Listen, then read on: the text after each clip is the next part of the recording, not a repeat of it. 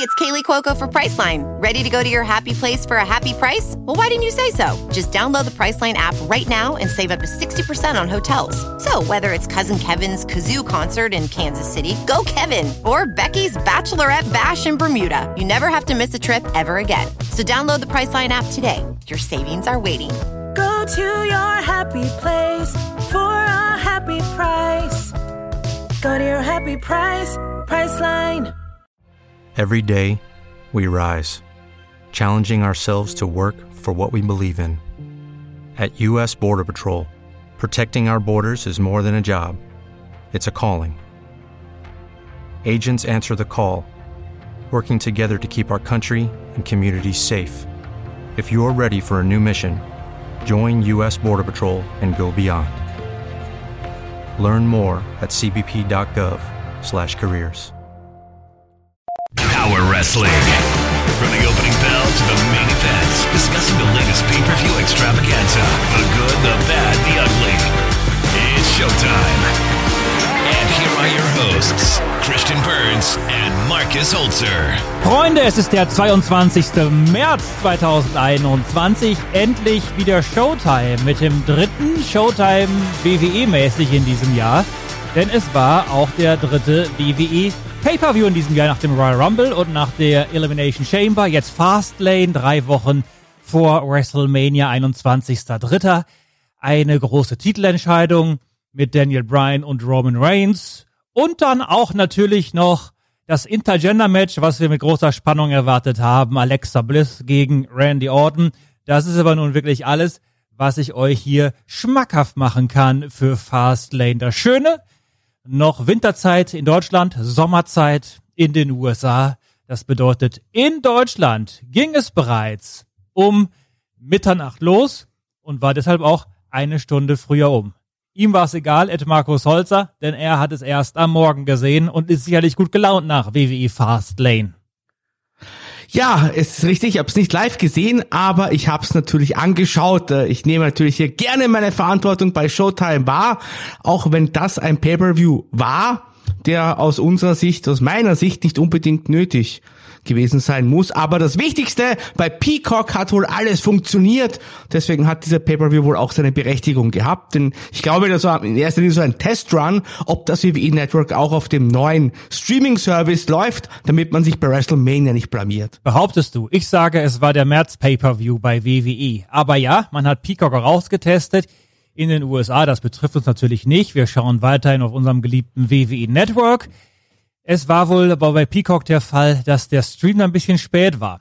Wer also auch noch Social Media bediente, war vielleicht von Social Media gespoilert. Andererseits vielleicht auch mal ein Anreiz, nicht so viel am Handy rumzuscrollen. Wobei, es war ja vielleicht die richtige Beschäftigung bei Teilen dieser Veranstaltung, die schon in der Kickoff-Show mit einem Titelmatch begann, wo Riddle seinen Titel verteidigte gegen Mustafa Ali von Retribution. Das war ein munteres Aufeinandertreffen, bis die beiden auf den Seilen landeten. Bro Derek gab's von dort. Titelverteidigung für Riddle. Und dann hat der Mustafa Ali wieder seiner Gruppierung Retribution die Vorwürfe gemacht, die seien doch verantwortlich für das, was passiert sei, wobei die eigentlich gar keinen direkten Einfluss hatten auf dieses Match. Okay, Retribution in den vergangenen Wochen und Monaten nicht immer mit dem Erfolgssackerl gepudert, Markus Holzer, aber hier waren es mal nicht in Schuld, ja, ja. Und das haben sich dann die Damen und Herren gar nicht mal so bieten lassen. Reckoning, alias äh, Mia Yim, war die erste, die gesagt hat, nee, also lass mal stecken, Junge. Und ist dann einfach äh, den Ring verlassen, ist Backstage gelaufen. Ihr folgte Slapjack. Und bevor Mace und Tiba auch noch gegangen sind, haben die sich den Mustafa Ali mal regelrecht zur Brust genommen und einem gemeinsamen Chokeslam auf die Matte geklatscht. Ob das jetzt das Ende von Retribution generell sein wird oder ähm, nur diese Version mit Mustafa Ali, werden wir sehen. In jedem Fall, Markus, leave the memories alone. Denk immer daran, wie die damals den Molotov-Cocktail auf den Generator geworfen haben. Und den Ziegelstein durch die Eingangstüre. Mhm. Auch das ein großer Moment. Ich, ich befürchte, das war noch nicht das Ende für die Gruppierung. Ich glaube, da gibt's noch einen großen Payoff bei WrestleMania in irgendeiner Form. Irgendein äh, Multi-Match oder was auch immer. Ich glaube, da wird man dann diese Fehde, diese Geschichte besser gesagt, ihrem Höhepunkt und Anführungszeichen zuführen. Match bei WrestleMania mit diesen Beteiligten, wo sie nur bei Fastlane auf die Maincard geschafft haben. Das glaubst du doch wohl selbst nicht. Da sind ein paar tolle Leute dabei, die in der Battle Royale stehen können. Das kann ich dir wohl mal sagen. Du hast zweimal WrestleMania, du hast auch zweimal eine zweistündige Kickoff-Show und da wird sich schon ein Plätzchen finden. Okay, jetzt bist du schon beim Kickoff gelandet. Gerade hast du noch von WrestleMania gesprochen hier. Ja, sei nicht deppert. Nee, Du bist deppert, Markus Holzer. In jedem Das ist Fall. Abend. Es ist die Kickoff-Show. Das ist nicht mit Prestige behaftet. Das haben wir jetzt mal ganz Okay. schnell hier abgehandelt.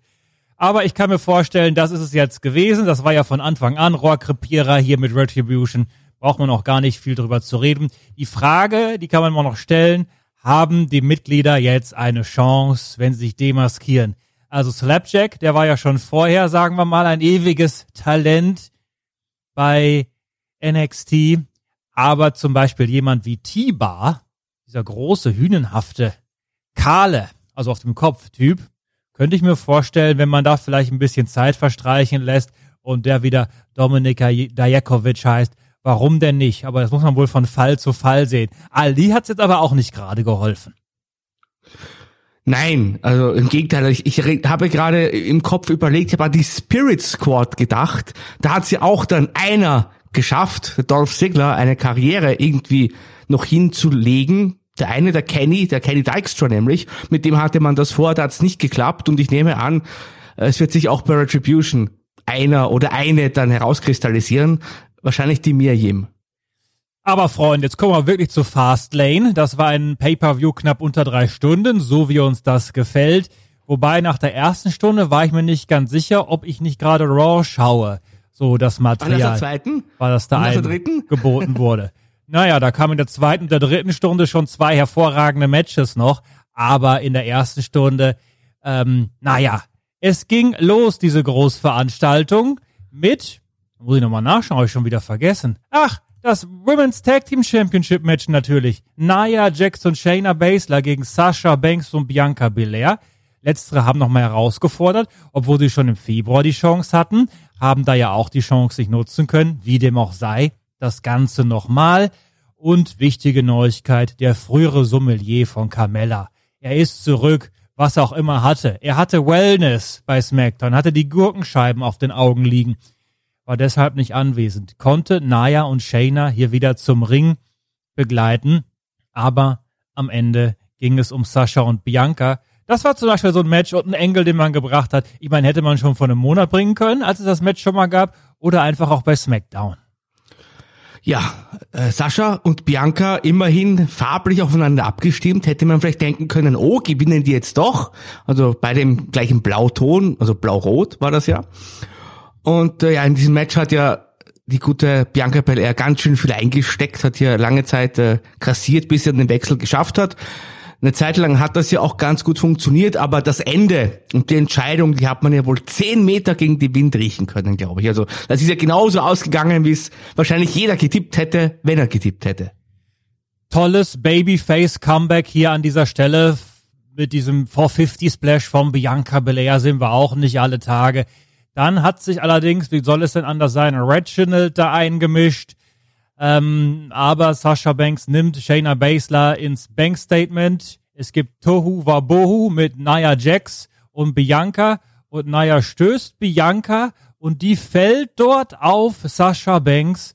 Der Griff wird gelöst, dieses Bank-Statement. Und dann diskutiert Sascha mit ihrer Partnerin. Shayna Baszler kommt an, zeigt den Einroller. Eins, zwei, drei. Die Titelverteidigung hier. Nia Jax, Shayna Baszler und Reginald können sich mächtig freuen. Und zwischen den Unterlegenen da gab es noch eine große Diskussion, die darin mündete, dass Sascha nochmal gesagt hat, hier, du bist schuld, du bist auch hier der Rookie in dem Match. Wir hätten eigentlich gewonnen, hättest du den Fehler ja nicht gemacht. Und dann hat Sascha Bianca auch noch ins Gesicht geschlagen. Bianca war aufgebracht in dem Moment, hat dann aber auch gemerkt, als Sascha weggegangen ist, guck mal, da oben hängt ja das WrestleMania-Logo.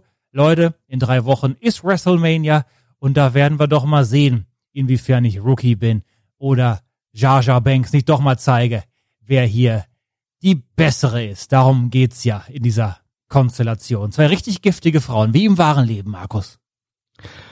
Ich bin ja gespannt, jetzt ist Sascha Banks wieder böse, ob sie dann mit Bailey wieder Frieden schließt. Wir stehen jetzt ja wieder auf der gleichen Seite, aber das war, also als, als Angle war das schon gut gemacht und auch Bianca Belair Nee. hat das eigentlich ganz, was, nee. Also das Finish war erstmal gar nix. Sascha Banks guckt ganz genau hin, was vor ihr passiert. Bianca fällt auf sie drauf und äh, dann, also da, das muss man doch erstmal mitgekriegt haben, was hier passiert. So, und diese Diskussion, sowas ähnliches hatten wir kürzlich auch schon mal. Da ist auch ein bisschen an Hahn herbeigezogen. Gut, Sascha Banks ist jetzt auch wieder ein bisschen healiger unterwegs. Und das ist vielleicht auch die Rolle, die ihr besser auf den Leib geschnitten ist. Und naja, okay, das war dann alles ganz standardmäßig, was hinterher passierte. Ich finde, nee, ich finde, Bianca Belair hat das eigentlich gut, ganz gut gemacht, ähm, dass sie eben nicht ausgerastet ist, sondern gesagt hat, ja, du, äh, quasi Mädchen, ja, du kommst schon noch in meiner Gasse, ich krall mir dich bei WrestleMania quasi. Das fand ich schon okay als Angle. Kommt in die Gasse. Sagt man das so bei Ja. euch? Oh, Ja, da muss man du aufpassen. kommst da nur in McGawson, sagt man da. Ja, die konnte ja gar nicht reagieren, die Bianca, als sie da eine gescheuert gekriegt hat. Da war sie erstmal so überrascht und da war So Sascha auch gefallen. schon wieder weg. Ja, ja. So Hat kann sie es mal lang ins gehen. Gesicht gehalten. Hat, glaube ich, sehr wehgetan, aber ja, ich meine, es war halt das, das, das, man hat halt gewusst, was passiert und so hat man halt gemacht und äh, es, ja, was, was soll's. Naja, die andere Möglichkeit wäre halt gewesen, wie vorgeschlagen, dass die beiden die Titel gewinnen und am ersten Abend von WrestleMania die Titel dann verlieren.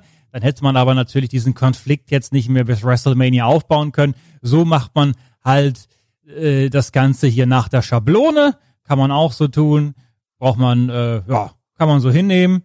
Wird hoffentlich ein nettes Match. Bianca gegen Sasha Banks. Ich hoffe nur mal, dass ähm, jetzt in den drei Wochen vor WrestleMania sich das dann um diese beiden dreht und nicht dann noch wieder diese Reginald-Geschichte eingebunden wird. Shane McMahon sollte antreten gegen Braun Strowman. Das war bei Raw angekündigt worden. Dann verschwand innerhalb der Woche die Matchgrafik bei wwi.com. Hat man schon gedacht, ist das Match gestrichen worden? Naja, Shane McMahon wusste wohl nicht, dass die Grafik verschwunden war auf wwi.com, denn der hat noch am Tag der Veranstaltung trainiert, hat sich dann aber verletzt, hat sich das Knie wehgetan, konnte nicht antreten, humpelte durch den Backstage-Bereich und traf dann dort auf Elias. Elias, der unbedingt bei WrestleMania dabei sein möchte, hat ja da Probleme gehabt letztes Jahr, da äh, ähm, ein Stockwerk tiefer gefallen, hat er sich wehgetan, dann konnte er nicht. So, doch, dann kam er zurück, ne, hat das große Babyface-Comeback gehabt, aber trotzdem will Elias, hat er hier Shane gesagt, will zu WrestleMania. Na ja, gut. Hat Shane gedacht, also ist jetzt gar nicht so ein guter Zeitpunkt hier mit mir zu sprechen, aber dann ist Shane ein Licht aufgegangen und hat gesagt, ja gut, da können wir schon was machen. Und er hat eine Idee, der Shane. Das sollte dann später in der Show aufgelöst werden. Da- Dieses Elias-Gimmick. Ich finde, äh, es ist ja auch wirklich seit Jahr und Tag immer der gleiche Scheiß. Also das muss man wirklich so hart ausdrücken. Elias ist jetzt hier deine große Sorge in der Geschichte. Ja, das ist ja mal Punkt eins. Äh, Punkt zwei äh, wird sich ja dann, wenn wir über, über das vermeintliche Match sprechen, aufklären, weil äh, du wirst schon noch deinen Shane im Ring sehen, aber halt dann auf der ganz großen Bühne. Big E gegen Apollo gab es vorab. Apollo hat wieder seine kleine, seine kleine Schaufel da zum Ring getragen.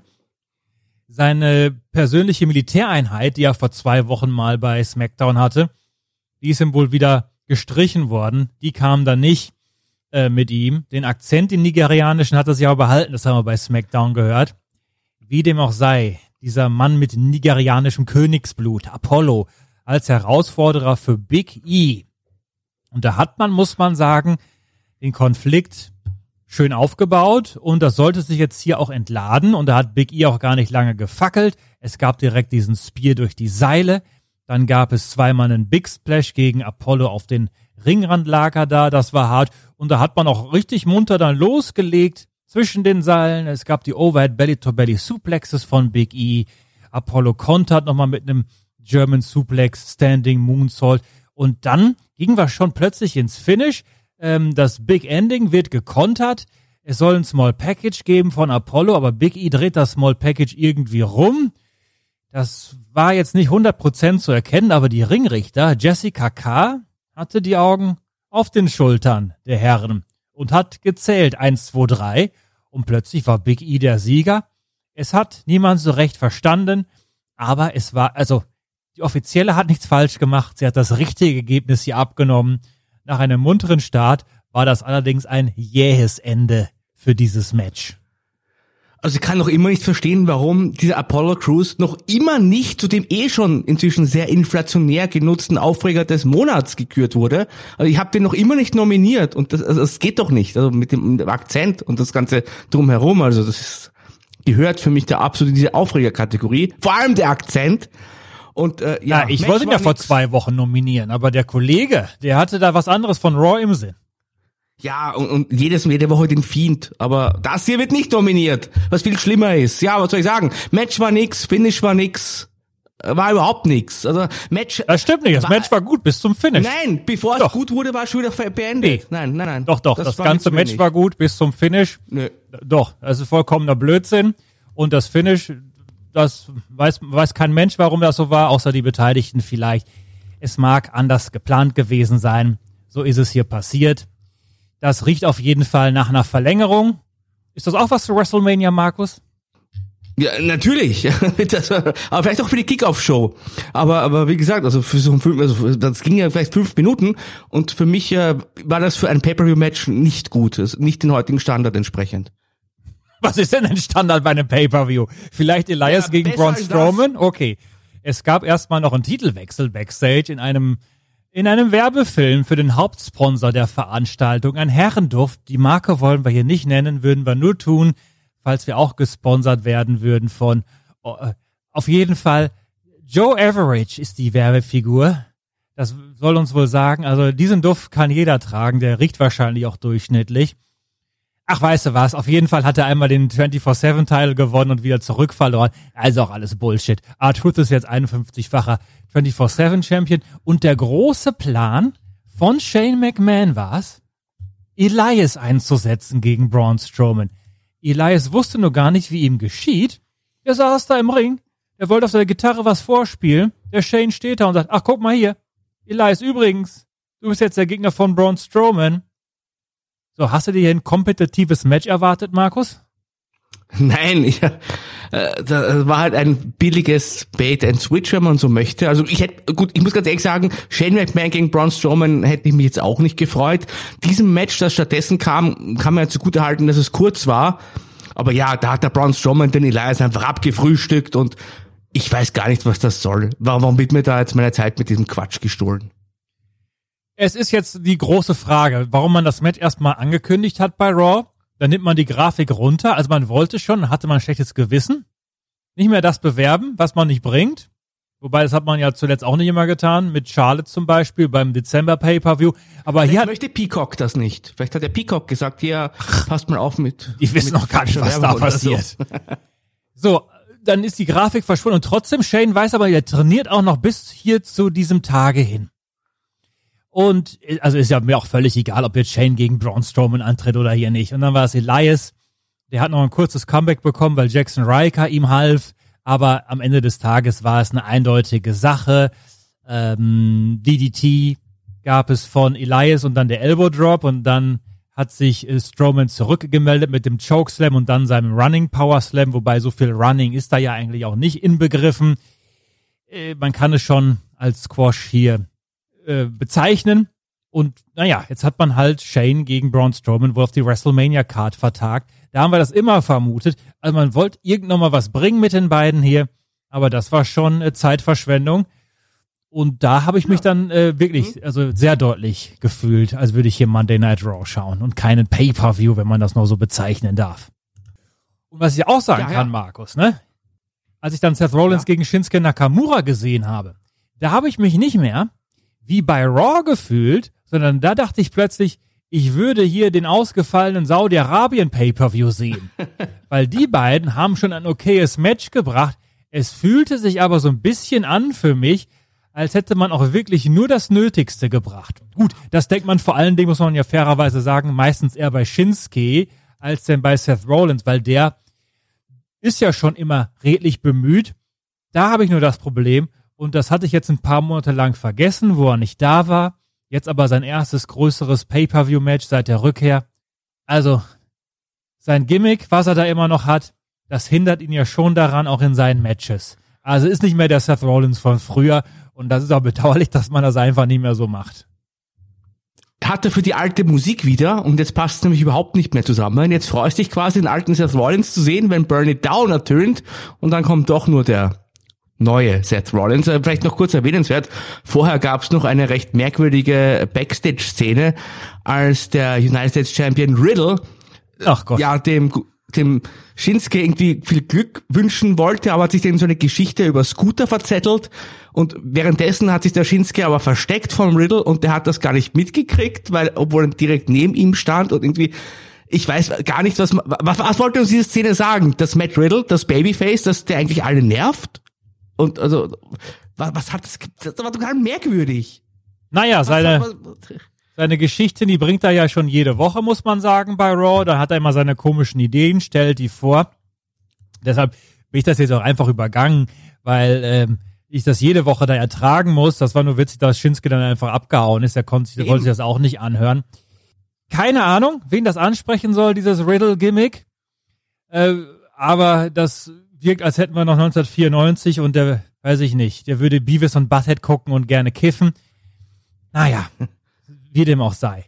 Seth gegen Shinsuke, das war nett. Und äh, Seth, der währenddessen auch schon von Cesaro wieder gesprochen hat, dass er ihn da 22 Mal im Cesaro-Swing rumdrehte, dass er ihn so blamiert hat, respektlos behandelt. Also das, äh, das Seth so richtig angefressen und war trotzdem gut dabei, hier das Match zu machen gegen Shinsuke.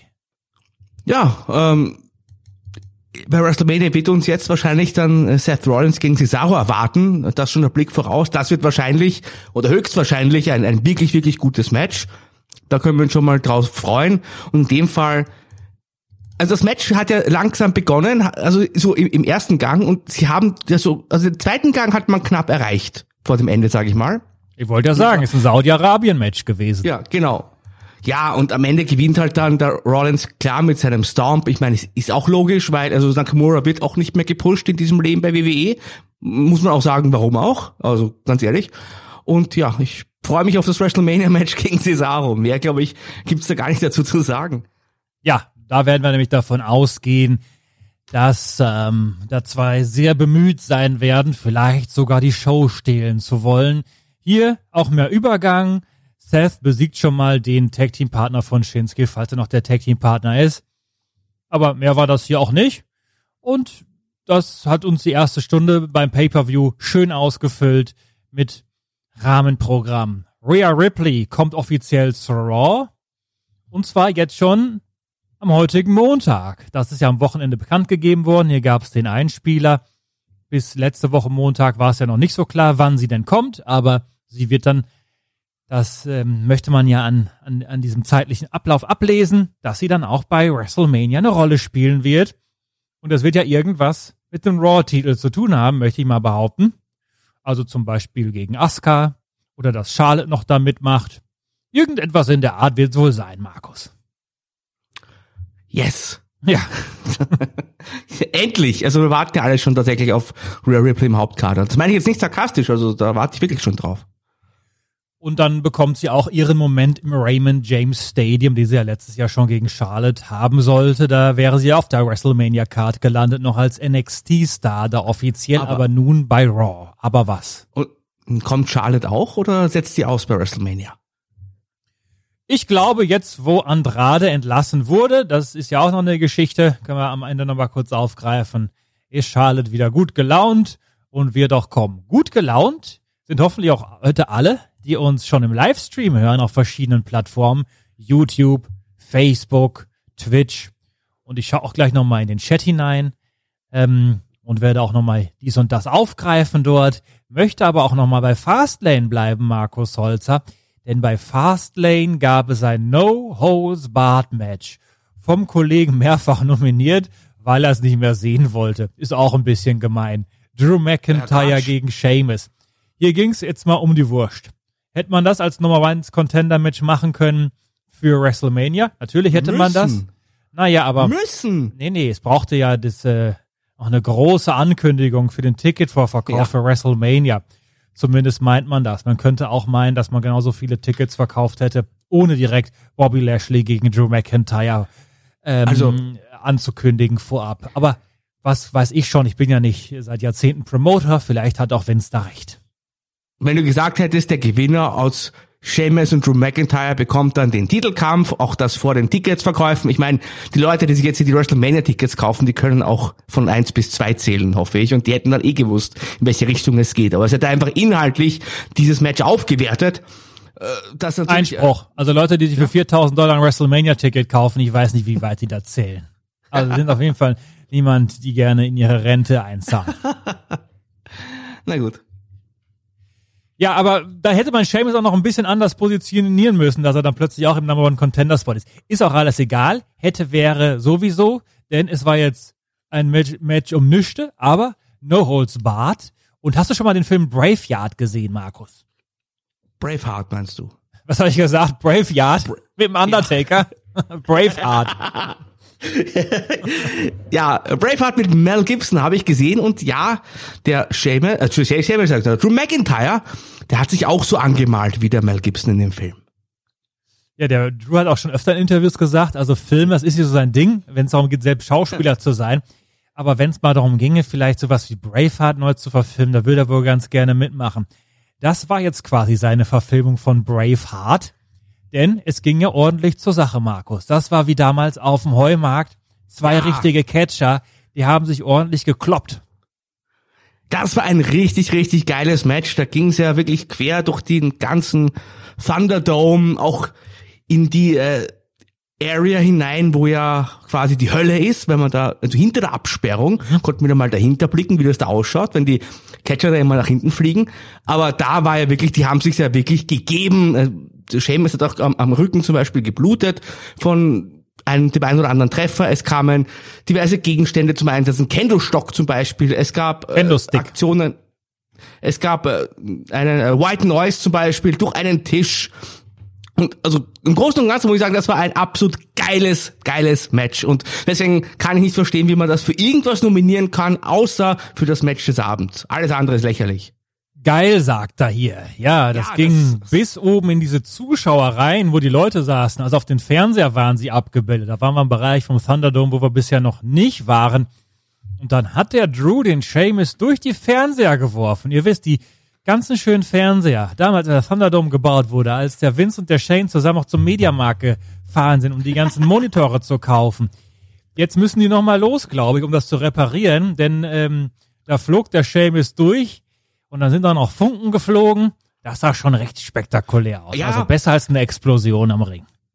Es gab ja auch hier den Wurf durch die Ringabsperrung und da sind auch Funken gesprüht. Und jetzt wissen wir auch, warum das immer so weh tut, wenn die Catcher über die Absperrung fliegen, weil da steht alles unter Strom dahinter. Ja. Die ganze Elektronik von diesen Fernsehapparaten und einen Spot, den du gerade schon angesprochen hast. Vom, von der Ringabsperrung gab es den White Noise dann durch das Kommentatorenpult. Da sah der äh, Drew schon fast geschlagen aus. Es ging zurück dann in den Ring zum Finish. Seamus hat noch einen Teil dieses kaputten Kommentatorentisches mitgebracht. Ja.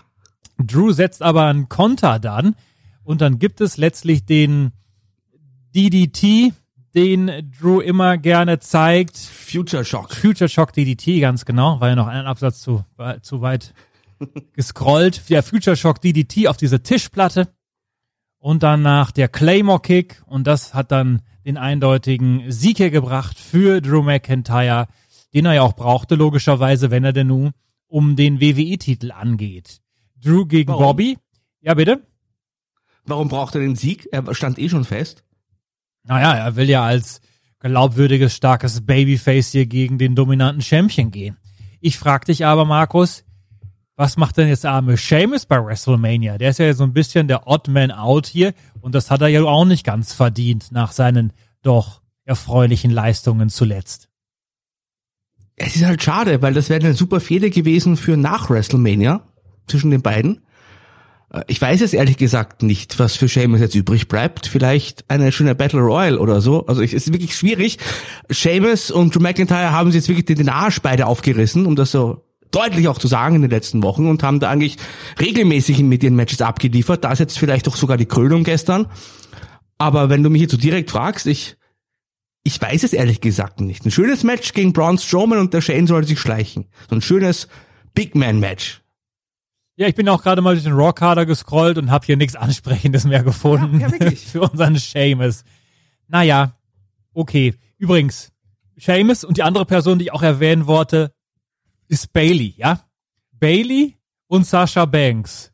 Neben Asuka, kann man sagen. Das waren eigentlich die drei Frauen, die das Pandemiejahr bei WWE 2020 am meisten geprägt haben. Vor allen Dingen Bailey und Sasha Wrestlerin des Jahres bei uns, oder? bei uns und ich glaube auch ähm, in den USA, beim Observer glaube ich auch. Auf jeden Fall, jetzt hat man nix für Bailey. Das ist auch ein Aufreger, finde ich, weil Ja. das Eine ist Frechheit. Das ist eine Frechheit. Das ist also auch schlecht, also das kann man doch nicht machen. Jetzt spielt die vor WrestleMania keine Rolle mehr. Ich wollte das schon mal vor Wochen hier, ich habe das schon mal angesprochen. Ähm, jetzt, also jetzt haben wir noch Carmella übrig und Bailey, aber das klingt ja jetzt auch nicht nach einem Match. Das hatten wir auch schon, was man bei WrestleMania noch bringen könnte. Also, das ist schon recht mager. Naja. Absolut, das ist ein, ein Skandal. Auch das ein Aufreger der Woche, aber solche Dinge werden halt leider von euch dann immer ignoriert. Es wird immer, oh, der Fiend, jede Woche Aufreger des Jahres. Aber anstatt die richtigen Aufreger zu nominieren, da, da seid ihr euch zu gut. Und ja, dass Bailey hier keine große Fehde hat und vor Zuschauern ein großes Match bestreiten darf, nachdem die teilweise mit Sasha Banks ja die Shows getragen hat, und sie waren die größten Highlights, wie du schon gesagt hast, unter anderem während der Pandemie gemeinsam mit äh, Drew McIntyre. Das ist wirklich ein, ein Skandal. Hier sage ich es wieder. Das ist ein Skandal.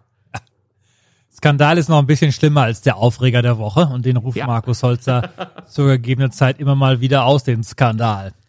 Ein Skandal war auch das, was jetzt passierte. Alexa Bliss gegen Randy Orton gab es. Was hab ich mich gefreut. Mein Traum war ja ein 20-minütiges Match, wo Alexa Bliss mit den Kräften von Bray Wyatt wie ein Mann hier gegen Randy Orton catchen könnte. Also das soll jetzt nicht heißen, dass ein Mann besser catchen kann als eine Frau, sondern dass Alexa auch hier körperlich ebenbürtig war mit dem starken Burschen, mit Randy Orton. Der Traum ist nicht in Erfüllung gegangen, muss ich gleich mal sagen, lieber Markus Holzer. Aber, aber, ähm, war es zumindest interessant, erstmal natürlich, und da müssen wir dich jetzt als Horrorfilmexperten auch hier zu Rate ziehen, erstmal wie Alexa hier auftauchte, die hatte ja ganz schwarz unterlegte Augen und dann leierte auch noch ihre Auftrittsmusik, als wenn die Schallplatte kaputt wäre. Ja, also t- tatsächlich hat sie zuerst ihre alte Musik gestartet und dann kam sie raus, äh, ist perfekt geschminkt, hat toll ausgeschaut. Und äh, da habe ich mich auch schon mal drauf gefreut auf dieses Match. Vorher haben wir gesehen, Freut. Randy Orton posiert äh, auf der Ringecke, also wie er immer so ne, seine Pose zeigt.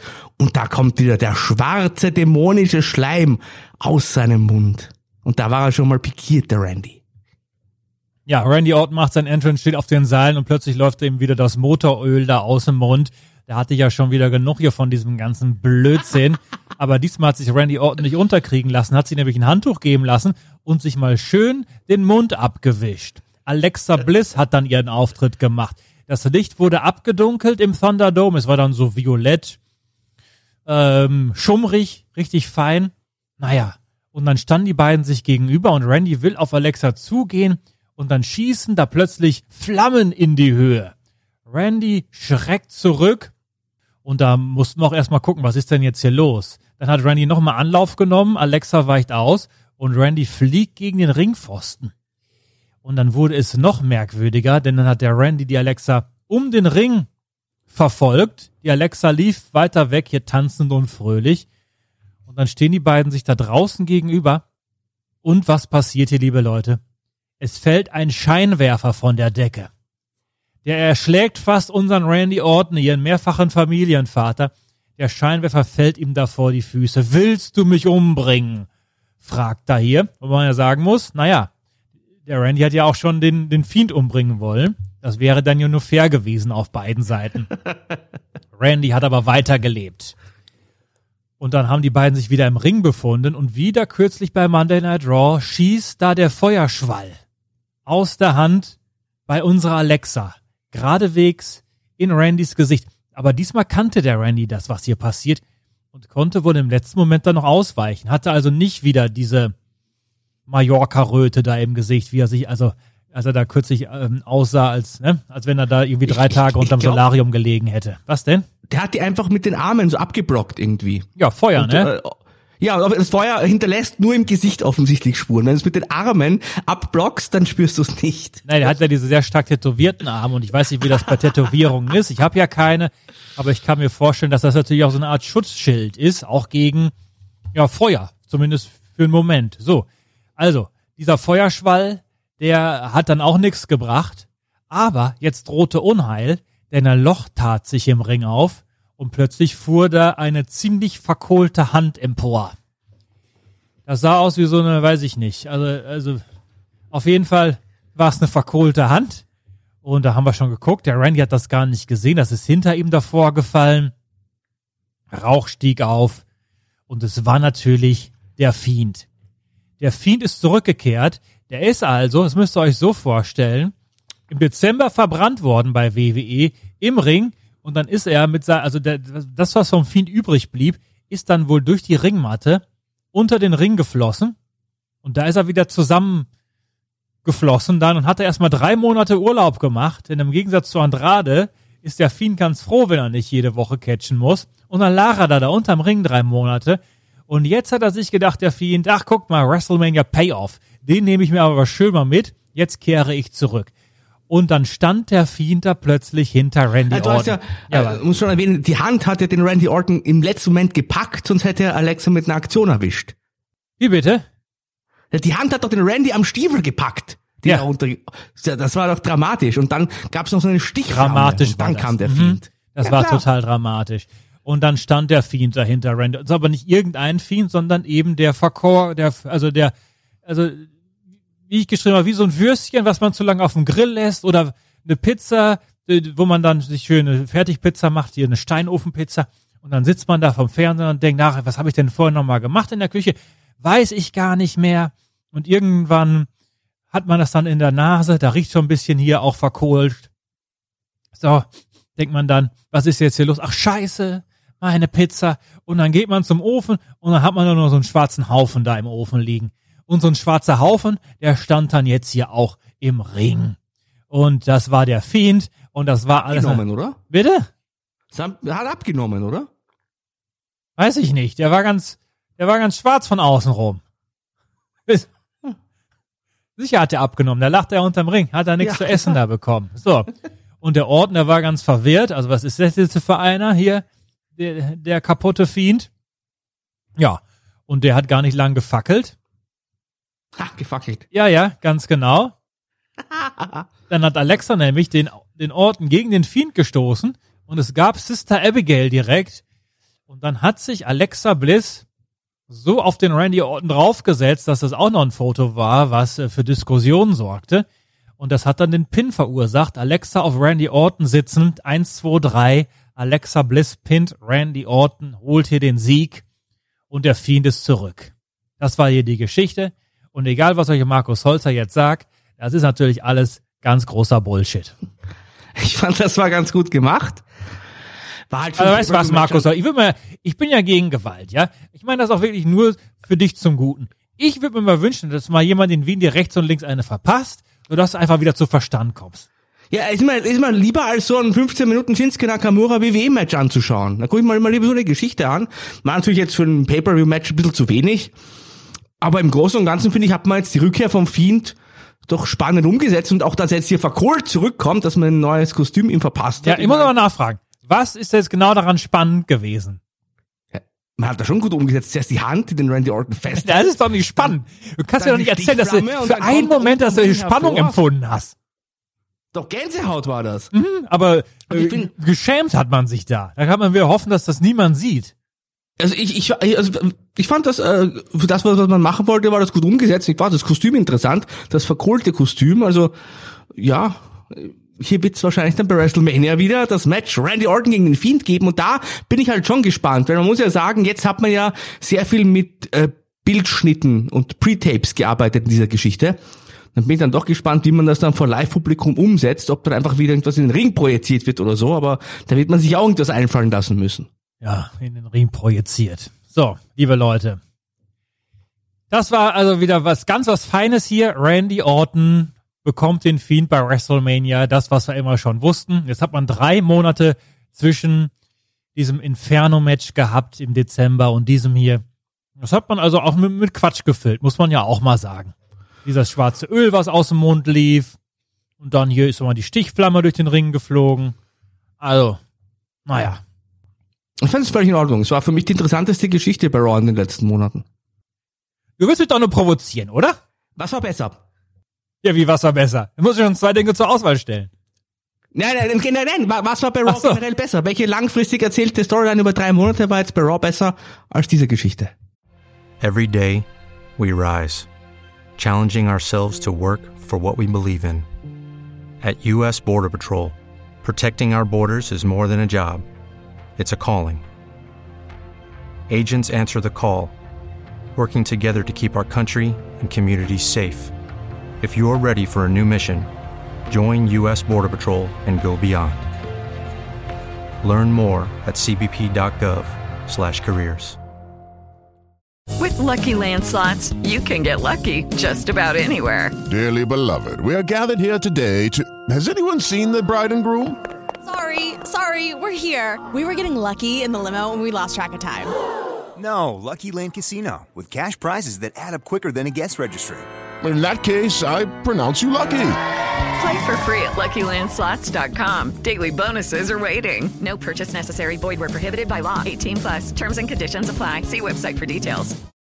Lucky Land Casino asking people what's the weirdest place you've gotten lucky? Lucky? In line at the deli, I guess? Aha, in my dentist's office. More than once, actually. Do I have to say? Yes, you do. In the car before my kids' PTA meeting. Really? Yes. Excuse me, what's the weirdest place you've gotten lucky? I never win and tell. Well, there you have it. You can get lucky anywhere playing at LuckyLandSlots.com. Play for free right now. Are you feeling lucky? No purchase necessary. Void where prohibited by law. 18 plus. Terms and conditions apply. See website for details. Ja, Alles mit Drew McIntyre war auf jeden Fall besser. Ja, super. Was denn? Super Geschichte, vor allem mit der Einblendung. Uh, da hat man sich wirklich was überlegt, um ihnen hier das WrestleMania-Match zu geben. Das war tolles Storytelling. Außerdem, wenn alles nix ist, dann kannst du mir auch nicht sagen, dass das besser war. Dann ist das genauso wenig nix wie alles andere auch. Doch, ich, ich, ich fand die Geschichte interessant, hat mich so ein bisschen an äh, so 80er Jahre WWE erinnert. Und ich, ich finde, das hat man im Großen und Ganzen ganz interessant umgesetzt. Was gab's denn in den 80er Jahren WWE, was dich daran erinnert haben könnte? Papa Shango? Das war in den 90ern. Ja, aber 80er Style. Man hat äh, 1990 und 91 und 92 hat man ja noch 80er Style präsentiert. Ach ja? Das ist jetzt, ist jetzt die Tüpfelreiterei, was du da betreibst. Nee, nee, ich habe jetzt gerade an Onkel Elmar gedacht und was noch kommen könnte und an die Killerbees und bin nicht drauf gekommen, was hier dein Vergleich war. Also bei so vielen Jahrzehnten, wie ich schon auf der Welt bin, Markus Holzer, kannst du das wohl ein bisschen genauer mal eingrenzen hier. Da, das war doch nur mit dem schwarzen Öl aus dem Mund gelaufen. Was war denn da sonst noch Papa Shango hier an Der dieser falsche, Geschichte? der, der falsche Orton war doch auf, auf, auf dem Bildschirm zum Beispiel, das fand ich gut gemacht. Der du falsche als der. Randy Orton da am Bildschirm erschienen ist und den anderen Randy Orton ausgelacht hat? Hatte ich schon wieder vergessen. Ich bin mal gespannt auf die Reaktion der Menschen im Stadion, wenn der schwarze Fiend hier äh, seinen Auftritt machen wird. Roman Reigns gegen Daniel Bryan war unser Main Event. Es ging um die Universal Championship und Edge, der Special Enforcer. Er war ja bei SmackDown Special Enforcer geworden. Special Enforcer ist ja so ein netter Job, ne? Da steht man einfach 30 Minuten da draußen rum und guckt sich das Ganze an. Das könntest du auch noch machen, oder? Ja, ich würde auf jeden Fall jünger ausschauen als der Edge, wenn ich das mache. Aber ja, Hoffe ich für dich. ist- Du bist ja auch zehn Jahre jünger. Na, knapp neun.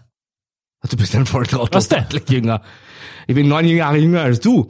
So, auf jeden Fall war Nee, das bist 38. eben der erwartete Main Event äh, zwischen Roman Reigns und Daniel Bryan und du wirst uns jetzt das Match wahrscheinlich wieder schön in Worten zusammenfassen. Das dürfte dir wohl besser gefallen haben. Der Daniel Bryan hatte auch so ein schönes Leiberl an mit so seiner Geste und das war auch alles so mit Grün und Umwelt und vegan. Das ist doch, das ist doch ein Gimmick für dich. Was hat das denn mit Match zu tun? Hallo? Die gehört dazu.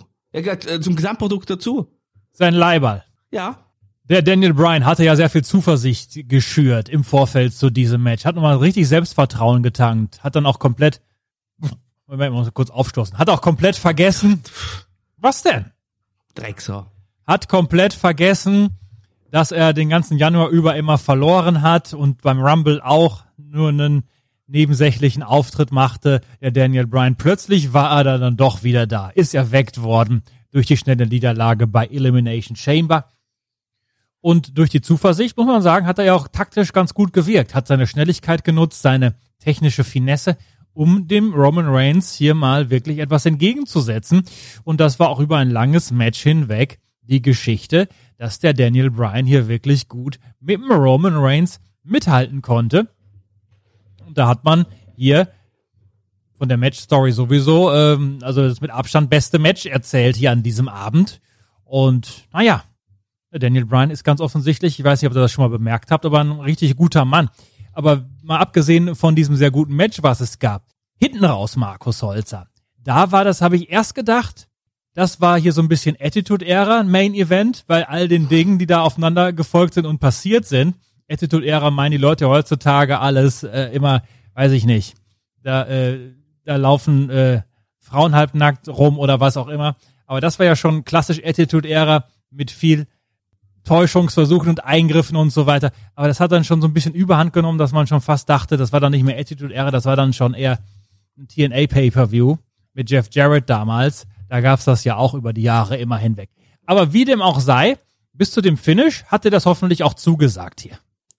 Ja klar, bis zum Finish war es ein wirklich gutes Match und äh, sicherlich auch ähm, eins von den zwei wirklich guten Matches, die wir an diesem Abend hatten, gar keine Frage. Also mir, da, mir hat das andere Match insgesamt noch besser gefallen, was aber auch mit dem Ende zusammenhängt, aber das war sicherlich feine Kost, aber ganz ehrlich, das, das erwarte ich mir auch bei diesen zwei sehr, sehr guten Wrestlern, klar. Darfst du dir auch erwarten, Markus. So, es gab natürlich hier ähm, ein Eingreifen von äh, Jey Uso. Ich weiß gar nicht mehr, wie die Reihenfolge war, Markus. Ich habe das alles vergessen, fällt mir gerade auf. Da sind ja so viele Dinge am Ende passiert, dass ich hier vollkommen den Durchblick verloren habe.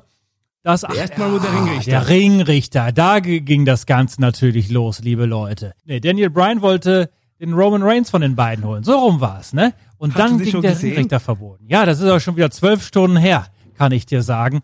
Und als der Ringrichter nicht mehr im Match war, da fühlte sich der Special Enforcer Edge berufen, hier einzugreifen. Und da nahmen die Dinge ihren Lauf. Ganz genau. Also äh, zuerst kam der Uso zum Ring und haben also mit einem Stuhl und hat dann auf den ist auf den Edge losgegangen und wollte dann auf den Daniel seiner Seite, also er hat den Der anders, ich in Ruhe. Also Uso kam mit einem Stuhl und hat erstmal den Edge eliminiert, indem er ihn so gegen Ringpfosten geschleudert hat. Also schleich dich Edge, das ist jetzt was für die großen Jungs quasi. Dann hat der Uso versucht, den Daniel Bryan zu attackieren, aber Daniel Bryan konnte kontern, hat dann seinerseits den Stuhl in die Hand bekommen und den Uso attackiert. Und dann hat er den äh, Roman, dann hat er bemerkt, dass der Ringrichter nicht mehr da war. So war die Abfolge. Es war wirklich sehr großes Durcheinander. Es war hier ganz großes Durcheinander und ganz großes Chaos. Und der Jay Uso, seine Eingriffe, die haben äh, nicht so ganz gefruchtet. Nix. Nee, hat, hat einfach nichts gebracht. Edge äh, ist dann allerdings auch aus dem Ring geflogen. Jay Uso mit dem Stuhl, wie gesagt, plötzlich waren dann alle am Boden, bis auf Daniel Bryan. Und der hat da den Stuhl genommen, hat er auf Jay Uso, gegen Jay Uso eingesetzt. Und da war weiterhin kein Ringrichter zur Stelle. Und dann wollte Bryan die Gelegenheit mal nutzen und auch noch einen Treffer setzen mit dem Stuhl gegen Roman Reigns. Doch stattdessen hat dann eben dieser Stuhl, als Daniel Bryan ausholt, hat Edge an der Schulter getroffen. So. Und das hat dem Edge natürlich überhaupt nicht so gut gefallen. Und Reigns hat dann derweil äh, Daniel Bryan überrumpelt, wollte den Spear bringen. Daniel Bryan bringt nochmal einen Konter und nimmt dann dort den Roman in den Yes-Lock. Nicht zum ersten Mal.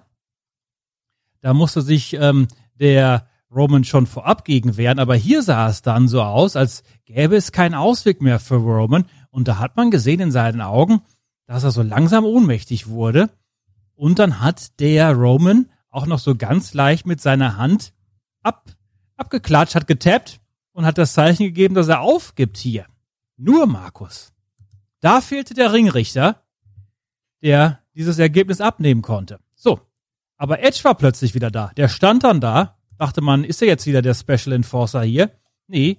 Edge hatte jetzt anderes im Sinn. Stand da mit dem Stuhl, den wir schon erwähnt haben, und hat dann diesen Stuhl sowohl gegen Daniel Bryan als auch gegen Roman Reigns eingesetzt. Hat beide mal hier hart mit dem Stuhl getroffen und dann lief dieser aufgebrachte Edge mit hochrotem Kopf aus dem Thunderdome und hat gebrüllt, das hier, das ist alles meins. Also, das ist sein Moment. Nicht der Thunderdome gehört ihm jetzt per se, sondern er will sich eben seinen WrestleMania-Moment, seine WrestleMania-Perspektive nicht nehmen lassen, war er eh schon zufrieden, äh, unzufrieden, dass sich Daniel Bryan da ins Rampenlicht auch mit hineingedrückt hatte. Ich weiß trotz allem immer noch nicht, warum der Edge hier so sauer ist, weil er hat sein WrestleMania Main Event ja so Ja, oder so eben. sicher. Also das macht nicht unbedingt Sinn. Aber wenn wir das jetzt so langsam interpretieren können, dass der Edge hier einen Heel-Turn hinlegt, ja, und dass er hier so ein bisschen abgedreht ist, dann ist das vielleicht zu erklären. Auf jeden Fall äh, Edge weiterhin extrem unzufrieden, dass hier einfach der Spotlight genommen wird. Seine große Redemption-Geschichte, sein Comeback nach zehn Jahren, da wollte er einfach seinen Moment haben. Das ist auch schon natürlich sehr egoistisch, aber das passt ja dann auch, wenn man ähm, Edge jetzt hier wieder mehr als Heel betrachtet in dieser Konstellation. In jedem Falle, der Stuhl war eingesetzt worden gegen beide Männer.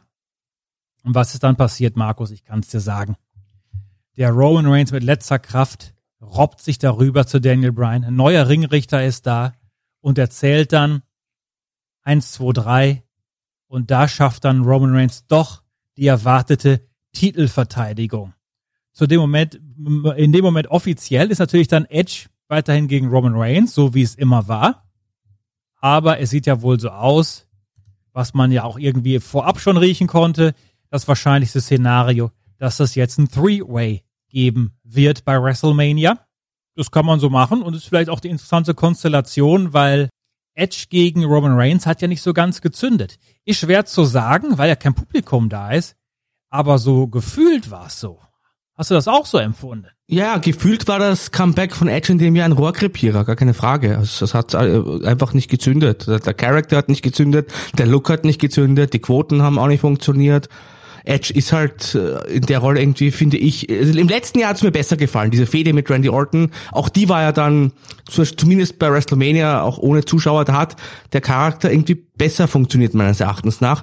Trotzdem stelle ich mir die Frage, also wird Edge dann im Stadion, glaubst du, wird der wirklich ausgebuht? Das kann ich mir schwer Nein. vorstellen, ehrlich gesagt. Das erwarte ich jetzt nicht, dass er aus, ich glaube sogar, wenn er jetzt hier so ein bisschen andere Züge noch bekommt und der Charakter ein bisschen Ja. vielschichtiger wird, wird das sogar wieder positiv dann auf die äh, Reaktionen sich auswirken. Aber ja, was Edge jetzt bei Wrestle, beim Rumble gemacht hat, ich meine, er war ja letztes Jahr, hat er ja sein großes Babyface-Comeback gehabt und dann das Match bei WrestleMania was dann im Performance Center war und so weiter. Aber wenn das ja unter normalen Umständen passiert wäre, hätte er letztes Jahr seinen WrestleMania-Moment schon gehabt.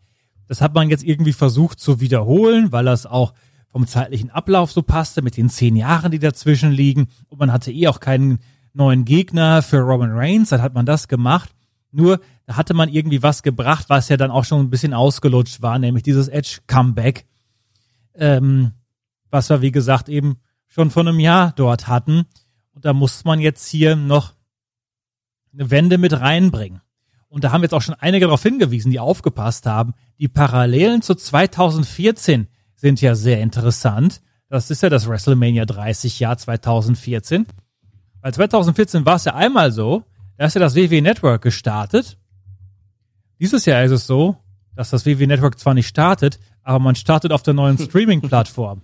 2014 war es so, dass äh, der Vince den Batista zurückholt und da denkt der Vince sich, ja geil hier, mein Star von früher, ultimatives Babyface, mache ich hier zum WrestleMania-Helden. Hat da nicht so sollen sein. Die Leute wollten Daniel Bryan. Und wie das dann bei WrestleMania gekommen ist, da war der, der Batista nur noch derjenige mit der Nebenrolle. Aber wir hatten dann auch eine Three-Way-Konstellation dort. Die wir ja jetzt in diesem Jahr auch wieder haben. Nur der Unterschied ist ja, das muss man auch mal sagen, dieser Daniel Bryan ist ja auch nicht mehr der von 2014, Ja. sondern der ist jetzt auch hier eher, also den mag jeder, das ist auch eine feine Sache, aber noch im Januar hatte man das Gefühl, der ist da mehr so ein bisschen auch schon, naja, der hat auf jeden Fall nicht mehr die gleichen Emotionen hier für das, was er im Ring macht, wie 2014. Klar, dann hat er den WrestleMania-Moment gehabt, dann ähm, hat er den WWE-Titel gewonnen, dann hat er eben diesen Moment bekommen. In der Zwischenzeit, die Jahre, wo er nicht äh, im Ring stand, ist aber auch Familienvater geworden, ist jetzt auch ein bisschen gesetzt, da hat man so das Gefühl, catcht immer noch gerne, aber das kann einem auch keiner sagen, und das wird er wahrscheinlich auch zugeben, dass das Feuer noch auf die Art und Weise brennt, wie das eben 2014 der Fall war. Und deshalb funktioniert das ja auch nicht mehr so wie äh, zu WrestleMania 30 rum.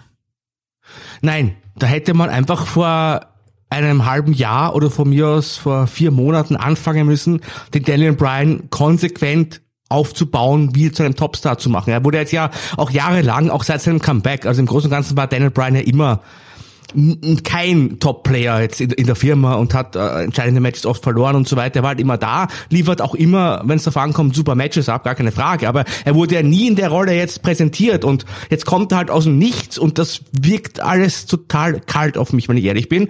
Und das zieht tatsächlich, es zieht den Roman Reigns ein bisschen runter, finde ich.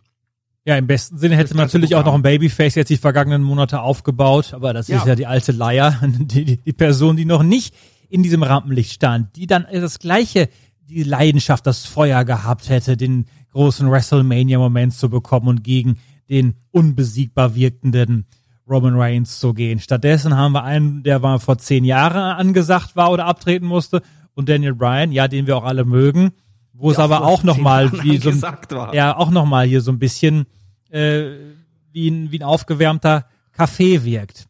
Gut, aber bei dem, was wir haben, muss man sagen, wirkt dieser Three-Way wahrscheinlich besser als das bisherige Singles-Match.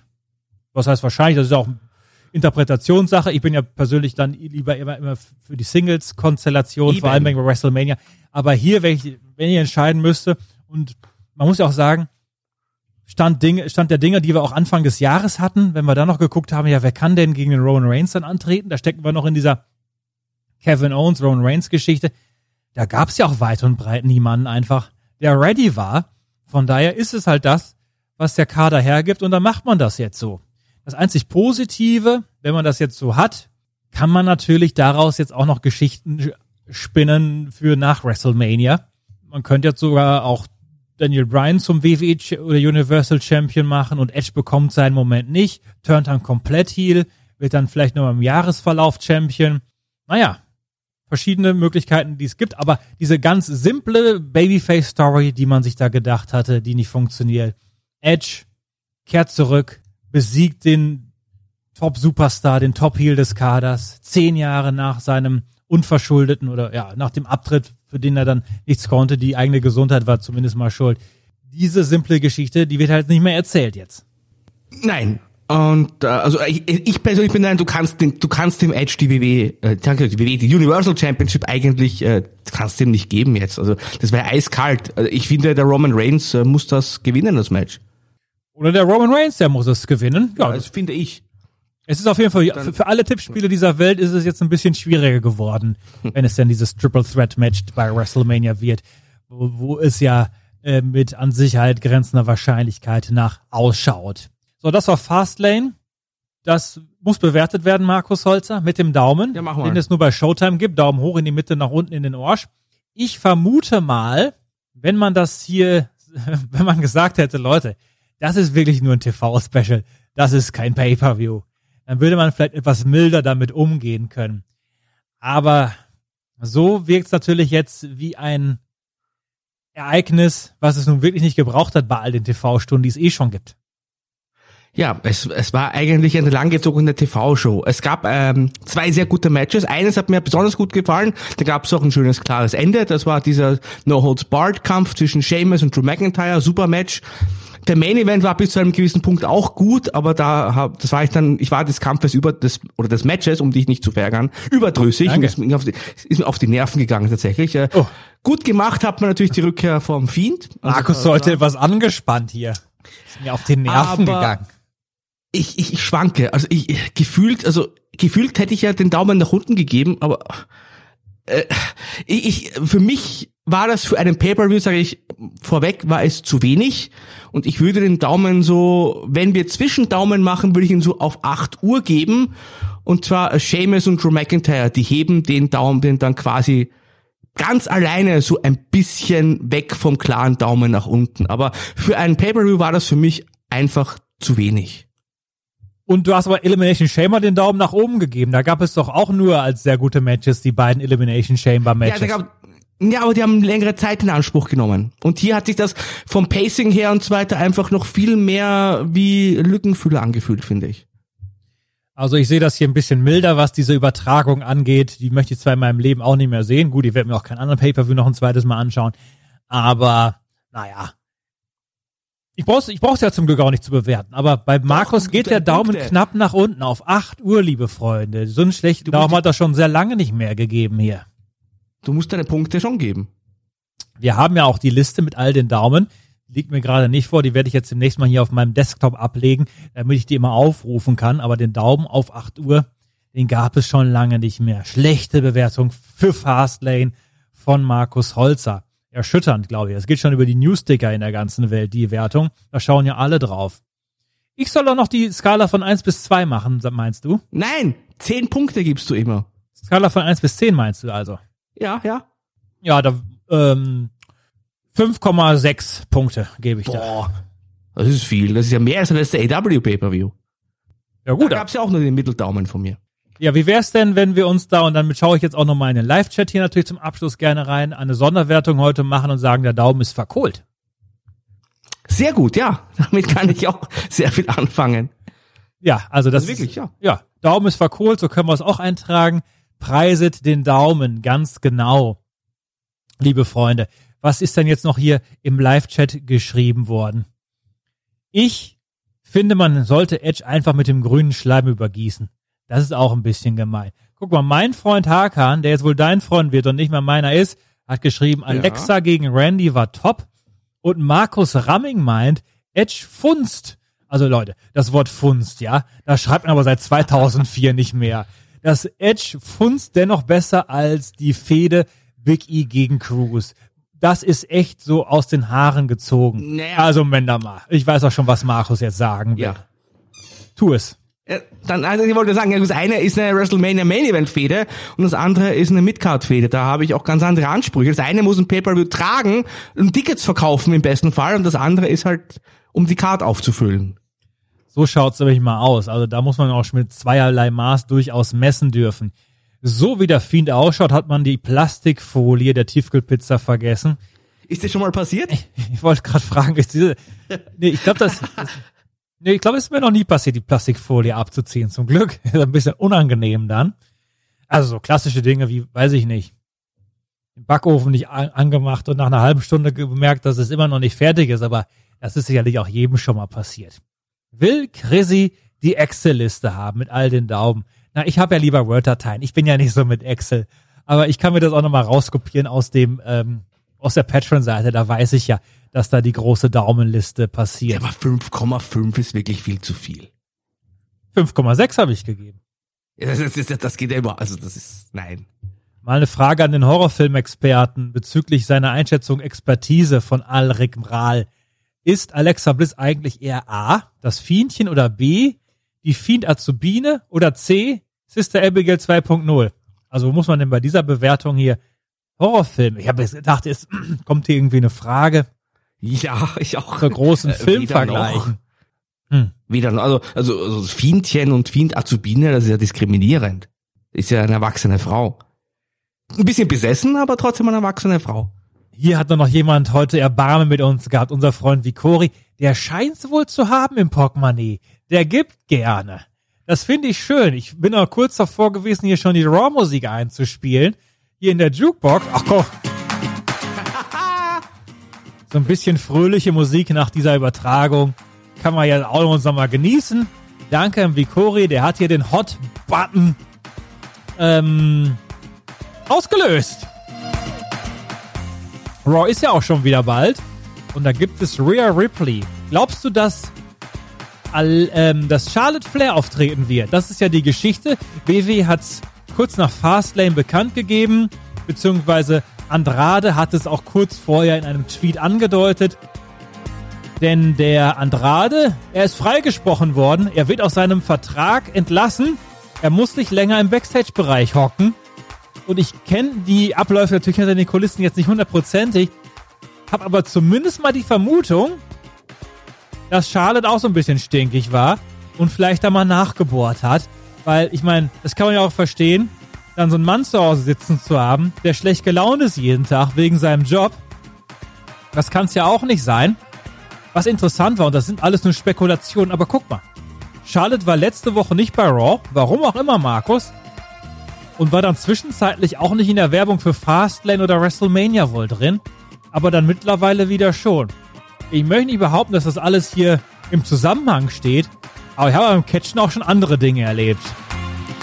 Ja, und wenn man dieser Argumentation folgt, dann muss Charlotte ja richtig viel Druck gemacht haben. Äh, Dein Kollege Dave Meltzer berichtet ja, dass man sogar auf diese 90-Day No-Compete-Clause verzichtet. Also normalerweise muss ein Wrestler, wenn er vom WWE entlassen wird oder sich vom WWE trennt, einen 90 Tage lang kriegt er weiterhin seine Downside-Garantiesumme und darf dafür drei Monate nicht für einen anderen äh, Wrestling-Arbeitgeber arbeiten. Und offensichtlich verzichtet man da jetzt sogar drauf. Also hat Charlotte wahrscheinlich auf den Tisch gehauen, wenn das wirklich der Fall sein sollte. Ja, dieser Teil, wie gesagt, ein bisschen Interpretation, aber das ist auch schon interessant eben, dass diese 90-Day No Complete rausfällt.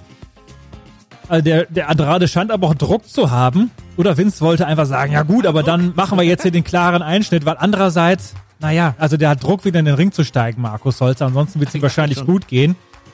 Weil wenn er hier gerade in der Pandemie hockst, dann könntest du auch denken, ja gut, ich will bei WWE schon weg. Aber wenn ich jetzt hier drei Monate noch schön bezahlt werde, wo es eh mit den Bookings anderswo vielleicht noch nicht so ausschaut wie jetzt hoffentlich im Spätsommer, im Herbst wieder, mache ich doch noch 90 Tage Urlaub. Aber der will wohl zurück in den Ring. Das könnte also bedeuten, dass er übermorgen bei AEW auftritt, wenn die denn Oh wollen. ja, im Mickey Mouse T-Shirt vielleicht. An der Spielkonsole. Nein, nein, der Andrade, das ist nicht so ein Gamer-Nerd wie du oder Miro. Das ist ein richtiger Kerl.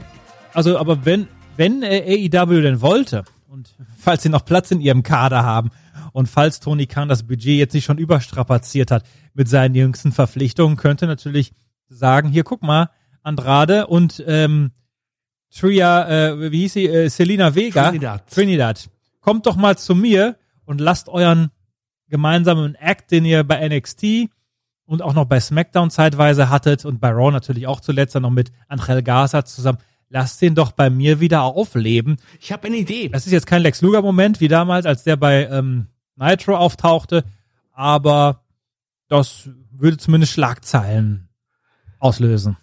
Ja, man kann einfach den Kip Sabian und den Joey Janella feuern und dann hat man wieder Platz im Kader für zwei Leute. Du willst jetzt also, dass Leute ihren Job verlieren, Markus Holzer. Na, falls der Kader schon zu voll ist, muss man halt auch mal gucken, wer Platz machen könnte.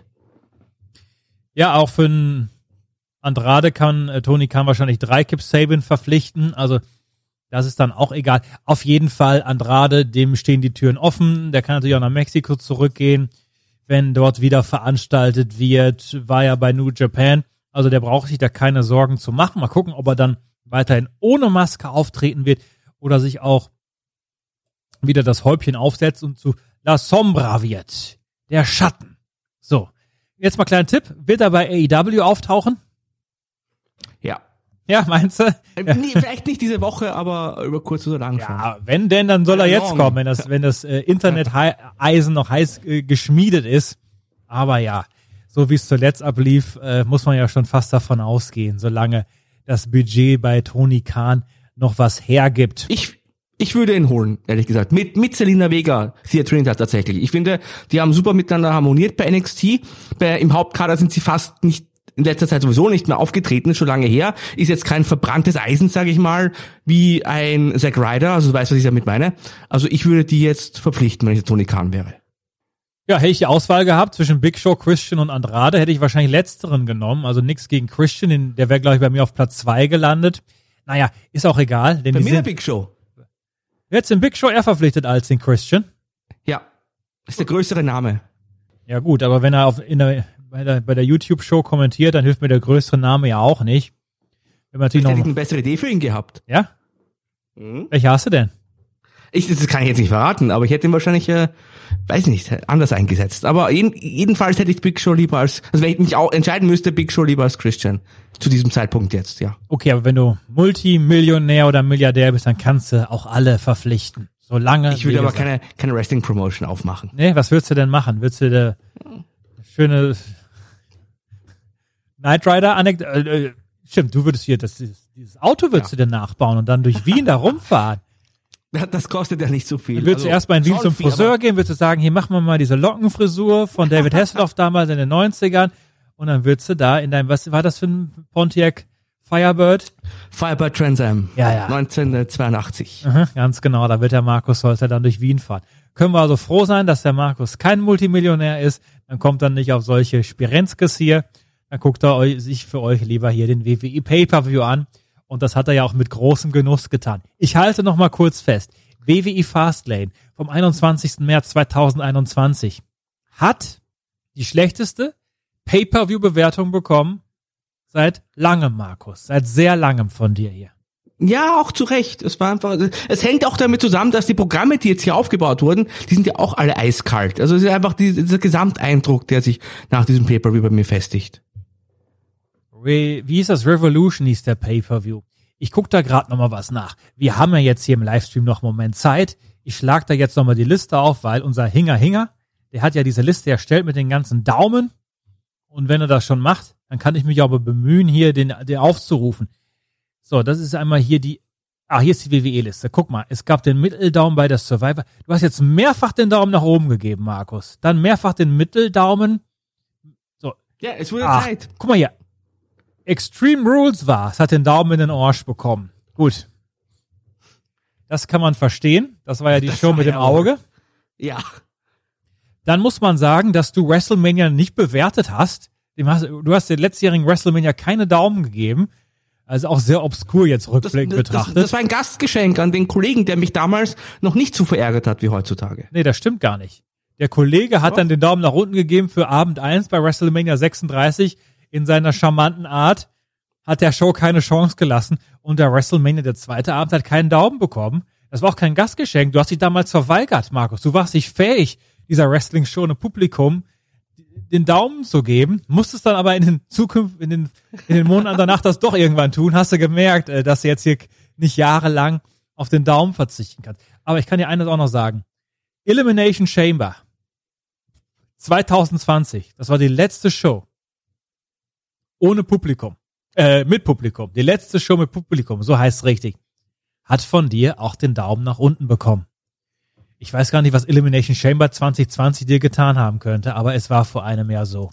Danke nochmal hier für diese wertvolle Liste, die erstellt wurde. Denn so kann ich Markus Befindlichkeiten über die ganzen Jahre hier nochmal nachlesen. Ach, letztes Jahr Elimination Chamber, da gab es das Match, wo Shayna Baszler klar gewonnen hat, was eh schon klar war. Also sehr klar, wenn ich das Wort nochmal sagen darf. Ach du Jemine. Der Sami Zayn, Shinsuke Nakamura und Cesaro gewannen ein Handicap-Match gegen Braun Strowman, wo dann der Sami Zayn zum US Champion, nee, Intercontinental Mhm. Champion wurde. Ja, Den Rest brauche ich gar nicht vorzulesen. Okay. Also das zeigt sich, Markus Holzer, der letzte Pay-Per-View vor WrestleMania ist oft nicht so gut. Hm? Zumindest, ja, absolut. Das ist halt tatsächlich das Problem. Und also wenn die Geschichten heißer wären, dann wäre vielleicht diese Show besser angekommen bei mir. Aber es ist das Einzige, was heiß war, war der verbrannte Fiend. Wobei jetzt auch nicht mehr. Jetzt auch schon abgekühlt. Aber das war wirklich gut gemacht. Ja, der ist wirklich abgekühlt, sonst könnte den Randy Orton ja gar nicht anfassen. Ja, eben. Das ja. Beste an diesem Pay-Per-View war die Kurzweiligkeit. Mhm. Ich War, fand den langweilig über weite Strecken. war, war, warum muss eigentlich jeder Face bei WWE lachen oder grinsen auf dem Weg zu Ring oder auf Promobildern? Na gut, weil Babyfaces sind nun mal immer fröhliche Menschen. Und das Ding ist ja bei den Entrances, dass die mittlerweile seit vielen Jahren auch schon einstudiert sind. Und das, aber das ist ja auch so ein Thema, was wir schon hatten. Wann durfte Nakamura eigentlich das letzte Mal gewinnen? Keine Ahnung, wann nur das letzte Mal. Hat er nicht noch im, im Januar vielleicht auch mal gegen Daniel Bryan gewonnen, wo alle mal gegen ihn gewonnen haben? Das gucken wir nochmal nach. Die letzte Frage Ja, des Tages wird heute auch nochmal gelöst hier. Shinsuke Nakamura hat gegen Seth Rollins verloren, hat am 26.02. bei SmackDown gegen Apollo Crews verloren und hat aber eine Woche vorher gegen Apollo Crews gewonnen. Im Februar hat er noch einen Sieg geholt. Also, jetzt mal ganz ehrlich, das reicht doch? Mehr hat auch nicht verdient. Ach, ja. Ja, wieso? Wenn er gut kämpft, dann gewinnt er auch. Also Ja. jeder ist immer nur so gut, wie er sich bemüht. Richtig, liebe Freunde, denn am Ende des Tages muss man einfach der Bessere sein, um ein Wrestling-Match zu gewinnen. Bei uns gibt's in den nächsten Tagen noch eine Menge Programm. Unter anderem, Markus, ich weiß ja nicht, was wir jetzt machen, aber das müssen wir jetzt noch mal klären. Am Freitag wird deine WCW ihren 20. Todestag erleben. Denn am Freitag, der 26. März, ist es auf den Tag genau 20 Jahre her, dass die letzte Nitro-Folge lief. Und in irgendeiner Art und Weise müssen wir das nochmal unterbringen und würdigen, weil Du weinst ja deiner WCW bis heute eine kleine Träne nach. Wie kommst du jetzt drauf? Du hast mir doch gestern noch erzählt, dass du dir heimlich die Saturday Night Sendung von 93 anschaust. Ich habe, nee, ich hab, das ist eine, eine gute Addition. Ich habe kürzlich für den anderen Podcast der WCW von 1998 geschaut und das war wirklich unterhaltsam. Ja, da kann ich doch sagen, dass du der WCW eine Träne nachweinst hier. Tust du nicht? letzten Jahr nicht. Okay. Bist du also drüber hinweg? Ja, es war so, dass ja der Tod von WCW uns ja auch sehr viele langweilige WWE-Shows auf lange Sicht all along bereitet hat. All along hat er das getan, ganz genau, liebe Freunde. WrestleMania müssen wir auch nochmal gucken und da meine ich jetzt nicht die nächste, sondern die siebener WrestleMania. Das werden wir auch machen, liebe Freunde. Wer auf patreon.com slash powerwrestling regelmäßig zu Gast ist, hat da ja bemerkt, dass Markus und ich den Rumble 91 geschaut haben und dann auch das Saturday Night's Main Event, was darauf folgte, mit dem Aufbau für WrestleMania 7, Hulk Hogan gegen Sergeant Slaughter. Und Markus und ich, wir werden jetzt womöglich in zwei Teilen, aber die komplette Show nochmal schauen und das auch mit unserem alternativen Kommentar versehen, so dass ihr das auch dann entsprechend dazu mitschauen könnt. Eine historische Reise ins Jahr 91 auf patreon.com slash powerwrestling. Und das ist ja auch ein langer Event. WrestleMania 7. Da gab es sehr, sehr viele Matches. Aber ich werde es für die Hörer ertragen, denn Markus Holzer auf patreon.com slash powerwrestling als auch generell im Leben heißt es ja 2021 weiterhin Hashtag Hörer First. Ganz genau, das gilt für dich und das gilt für mich. Für uns beide im Team ist es absolut das Motto des Jahres. Ein tolles Motto, liebe Freunde. Und damit kommen wir langsam zum Ende hier von unserer heutigen Ausgabe, denn das war unser Rückblick auf WWE Fastlane bei Showtime, nur echt mit Markus Holzers Daumen. Historisch zum ersten Mal seit langer Zeit zeigt der Daumen fast nach unten auf 8 Uhr. Das heißt, lasst den Pay-Per-View aus oder wenn ihr unbedingt wollt, guckt euch Drew gegen Sheamus und auch den Main Event und an. Und den Fiend. Und den Fiend. Wobei der Main Event, nee, den Fiend lasst mal weg. Das reicht, wenn ihr euch hier das Foto anschaut, wo der ganz verkokelt ausschaut. Also das, naja. Ich habe jetzt nur noch drei magische Worte für euch und diese lauten alles erdenklich Gute. With lucky landslots, you can get lucky just about anywhere. Dearly beloved, we are gathered here today to. Has anyone seen the bride and groom? Sorry, sorry, we're here. We were getting lucky in the limo and we lost track of time. No, Lucky Land Casino, with cash prizes that add up quicker than a guest registry. In that case, I pronounce you lucky. Play for free at LuckyLandSlots.com. Daily bonuses are waiting. No purchase necessary. Void where prohibited by law. 18 plus. Terms and conditions apply. See website for details. Lucky Land Casino asking people, "What's the weirdest place you've gotten lucky?" Lucky in line at the deli, I guess. Aha, in my dentist's office.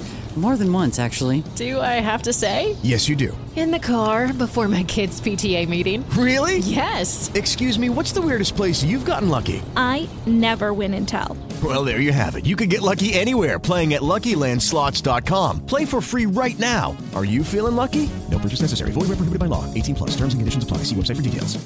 Judy was boring. Hello. Then Judy discovered ChumbaCasino.com. It's my little escape. Now Judy's the life of the party. Oh, baby, Mama's bringing home the bacon. Whoa, take it easy, Judy. The Chumba life is for everybody. So go to ChumbaCasino.com and play over 100 casino style games. Join today and play for free for your chance to redeem some serious prizes. chumba ChumbaCasino.com. No purchase necessary. Void where prohibited by law. 18 plus terms and conditions apply. See website for details.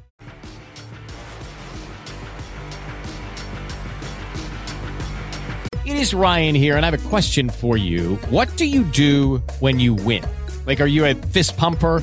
A woohooer, a hand clapper, a high fiver. I kind of like the high five, but if you want to hone in on those winning moves, check out Chumba Casino. At ChumbaCasino.com, choose from hundreds of social casino style games for your chance to redeem serious cash prizes. There are new game releases weekly, plus free daily bonuses. So don't wait. Start having the most fun ever at ChumbaCasino.com. No purchase necessary. VGW. Void where prohibited by law. See terms and conditions. 18 plus. With the Lucky Land slots, you can get lucky just about anywhere. This is your captain speaking. Uh, we've got clear runway and the weather's fine, but we're just going to circle up here a while and uh, get lucky. No, no, nothing like that. It's just these cash prizes add up quick. So I suggest you sit back, keep your tray table upright, and start getting lucky. Play for free at LuckyLandSlots.com. Are you feeling lucky? No purchase necessary. Void where prohibited by law. 18 plus terms and conditions apply. See website for details. Lucky Land Casino asking people what's the weirdest place you've gotten lucky? Lucky? In line at the deli, I guess? Aha, in my dentist's office. More than once, actually. Do I have to say? Yes, you do. In the car before my kids' PTA meeting. Really? Yes. Excuse me, what's the weirdest place you've gotten lucky? I never win and tell. Well, there you have it. You can get lucky anywhere playing at LuckyLandSlots.com. Play for free right now. Are you feeling lucky? No purchase necessary. Void where prohibited by law. 18 plus. Terms and conditions apply. See website for details.